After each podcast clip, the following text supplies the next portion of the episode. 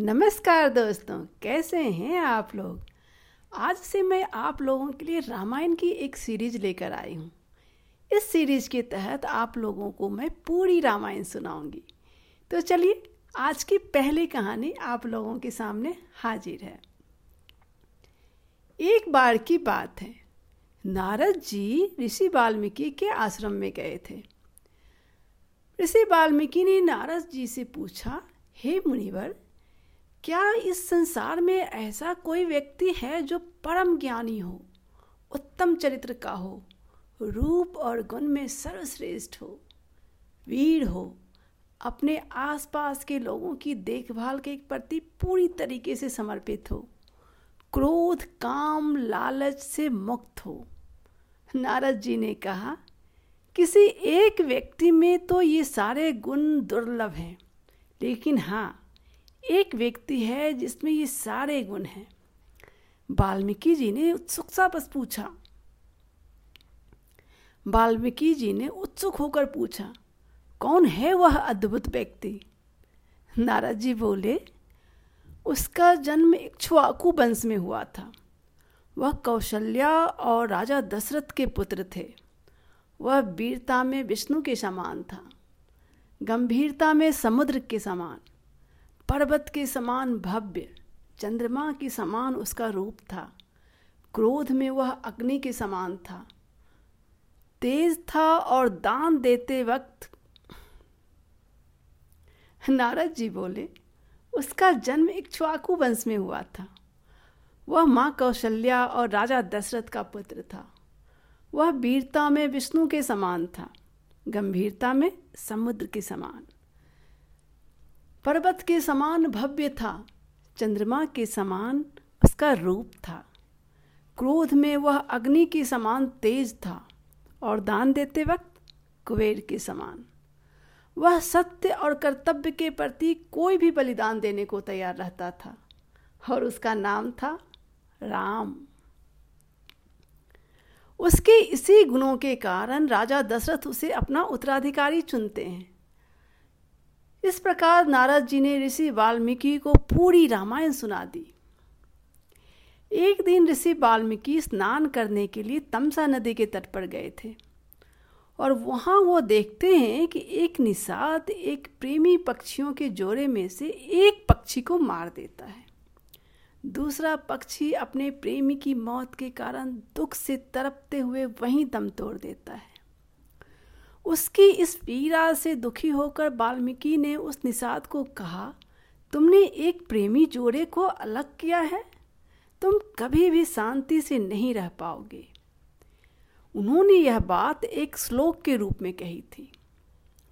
यह श्लोक कहने के बाद स्नान करके वो वापस अपने आश्रम में चले गए, मगर उनके दिमाग में यह बात मगर उनके दिमाग से यह बात नहीं गई। बार बार वो इसी श्लोक के बारे में सोच रहे थे। इसी समय ब्रह्मा जी उनके आश्रम में आए और ऋषि ने उनसे इसकी चर्चा की। जब ब्रह्मा जी ने उनसे रामायण लिखने की बात की, तब ब्रह्मा जी ने उनसे कहा कि तुम रामायण की रचना करो, और इस प्रकार ऋषि वाल्मीकि ने रामायण की रचना की। इस रचना में उन्होंने चौबीस लाख इस रचना में उन्होंने चौबीस हजार श्लोक डाले थे। यह रचना उन्होंने लव और कुश, जो कि श्री राम और माता सीता के पुत्र थे, को सुनाया, और लव कुश से उन्होंने यह आग्रह किया कि वह यह रचना सबको सुनाए। लव कुश ने इस रचना को न सिर्फ ऋषियों, मुनियों और आम जनता को सुनाया, बल्कि अयोध्या के दरबार में जाकर श्री राम को भी यह कहानी सुनाई। लवकुश ने जिस लय और सुर के साथ इसे गाया था, उसने सबको भाव विभोर कर दिया, और इस प्रकार राम की कहानी पूरी दुनिया में प्रसिद्ध हो गई। तो चलिए, मैं भी आप लोगों को मर्यादा पुरुषोत्तम श्री राम की कहानी सुनाती हूँ। कोसल नाम का एक महाजनपद था, जो सरयू नदी के तट पर स्थित था। यह जनपद काफ़ी सम... यह जनपद काफ़ी समृद्ध था। अयोध्या इसकी राजधानी थी जिसे स्वयं मनु ने बसाया था। यह नगर काफ़ी प्रसिद्ध था। इस नगर की सड़कें काफ़ी चौड़ी थी। चारों तरफ बाग और बगीचा लगे हुए थे जिसकी खुशबू से पूरा माहौल सुगंधित रहता था। यह नगर इंद्र में अमरावती के और कुबेर की राजधानी अलकापुरी के समान था।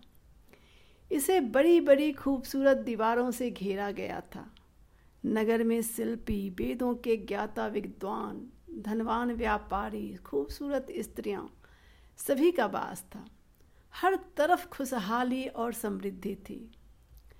ऐसे भव्य साम्राज्य के राजा थे राजा दशरथ। वे वेदों के विद्वान थे, तेजस्वी और दूरदर्शी राजा थे। उनकी प्रजा उन्हें बहुत स्नेह करती थी। धन, यश, बल और ज्ञान में उनकी बराबरी कोई नहीं कर सकता था। राजा होते हुए भी उन्हें राजर्षि का दर्जा प्राप्त था। राजा के समान वहाँ की प्रजा भी काफ़ी ज्ञानी, समृद्ध, गुणवान, धनवान, धार्मिक प्रवृत्ति और उत्तम चरित्र की व्यक्ति थी। वहाँ हर तरह के उत्तम प्रकार के जीव जंतुओं का वास था। इतने महान और सर्वसंपन्न राजा दशरथ के जीवन में एक ही दुख था, उनकी कोई संतान नहीं थी जो उनके बाद उनका उत्तराधिकारी बनकर उनके राज्य को संभाल सके और उनकी प्रजा को अपने पुत्र के समान संभाल सके। इतने महान और सर्वसंपन्न राजा दशरथ के जीवन में एक ही दुख था, उनकी कोई संतान नहीं थी जो उनके बाद उनका उत्तराधिकारी बनकर राज्य को संभाल सके। राजा ने अपनी यह पीड़ा अप... इतने महान और सर्वसंपन्न राजा दशरथ के जीवन में एक ही दुख था, उनकी कोई संतान नहीं थी जो उनके बाद उनका उत्तराधिकारी बनकर राज्य को संभाल सके। राजा ने अपनी यह पीड़ा अपने गुरु और सलाहकार ऋषि वशिष्ठ को बताई। वो कहते हैं कि उनके बाद इस विशाल साम्राज्य को कौन संभालेगा? उनके बाद यह सूर्यवंश समाप्त हो जाएगा। वो उनसे कहते हैं कि उस वो उनसे कहते हैं कि वही इसका कोई समाधान समाधान बत... वो उनसे कहते हैं कि वही इसका कुछ समाधान बताएं।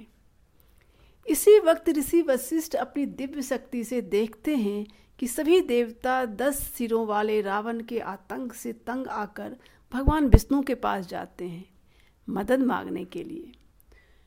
वो विष्णु से कहते हैं कि भगवान ब्रह्मा और शिव के आशीर्वाद से रावण काफ़ी शक्तिशाली हो गया है और वह अपने भाई के साथ मिलकर पूरी दुनिया को बर्बाद कर देगा। ब्रह्मा और शिव भी कुछ नहीं कर सकते क्योंकि उन्हीं के वरदान से वह इत, उसे इतनी शक्ति मिली है। अब सिर्फ आप ही हैं जो इस दुनिया को बचा सकते हैं। तब विष्णु उन देवताओं को आश्वासन देते हैं और उनसे कहते हैं कि वो उनकी मदद करेंगे क्योंकि रावण को कोई भी देवता, दानव, यक्ष और गंधर्व नहीं मार सकता है, मगर इंसान तो उसे मार सकता है। इसलिए मैं अयोध्या के राजा दशरथ के पुत्र के रूप में जन्म लूँगा और मेरा शंख, चक्र और शेषनाग जो कि मेरी सैया है, मेरे भाई के रूप में जन्म लेंगे। बाकी देवता बंदर के रूप में, क्योंकि रावण को एक श्राप है कि उसका नाश बंदरों के हाथों होगा। इस घटना को देखने के बाद इस घटना को देखने के बाद वशिष्ठ दशरथ को पुत्र प्राप्ति के लिए एक यज्ञ करवाने की सलाह देते हैं।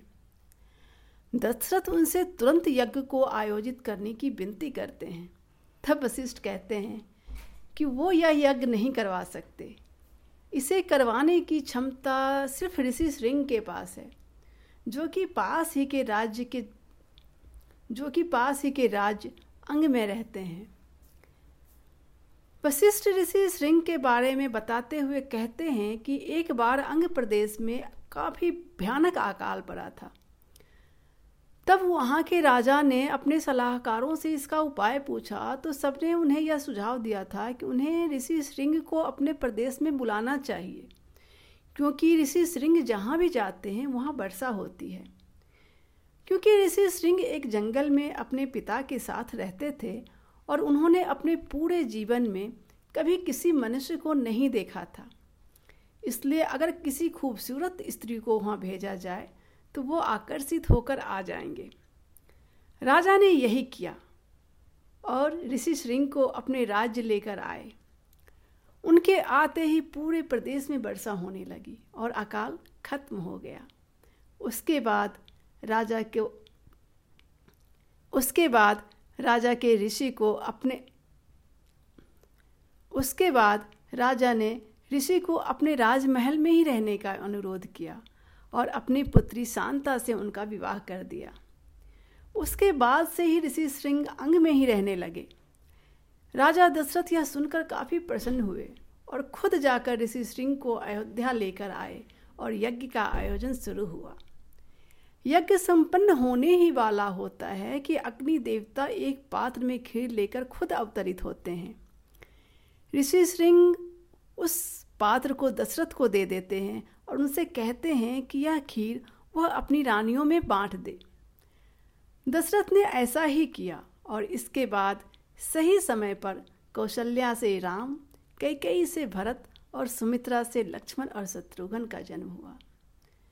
इनका जन्म न सिर्फ दशरथ बल्कि पूरी अयोध्या नगरी के लिए एक खुशी का अवसर लेकर आया। तो आज का यह एपिसोड मैं यहीं ख़त्म करती हूँ। अगले एपिसोड में बाकी अगली कहानी लेकर आऊँगी। तो आज का यह एपिसोड यहीं ख़त्म करती हूँ। अगले एपिसोड में अगली कहानी लेकर आऊँगी। तो चलिए, तब तक के लिए जय श्री राम।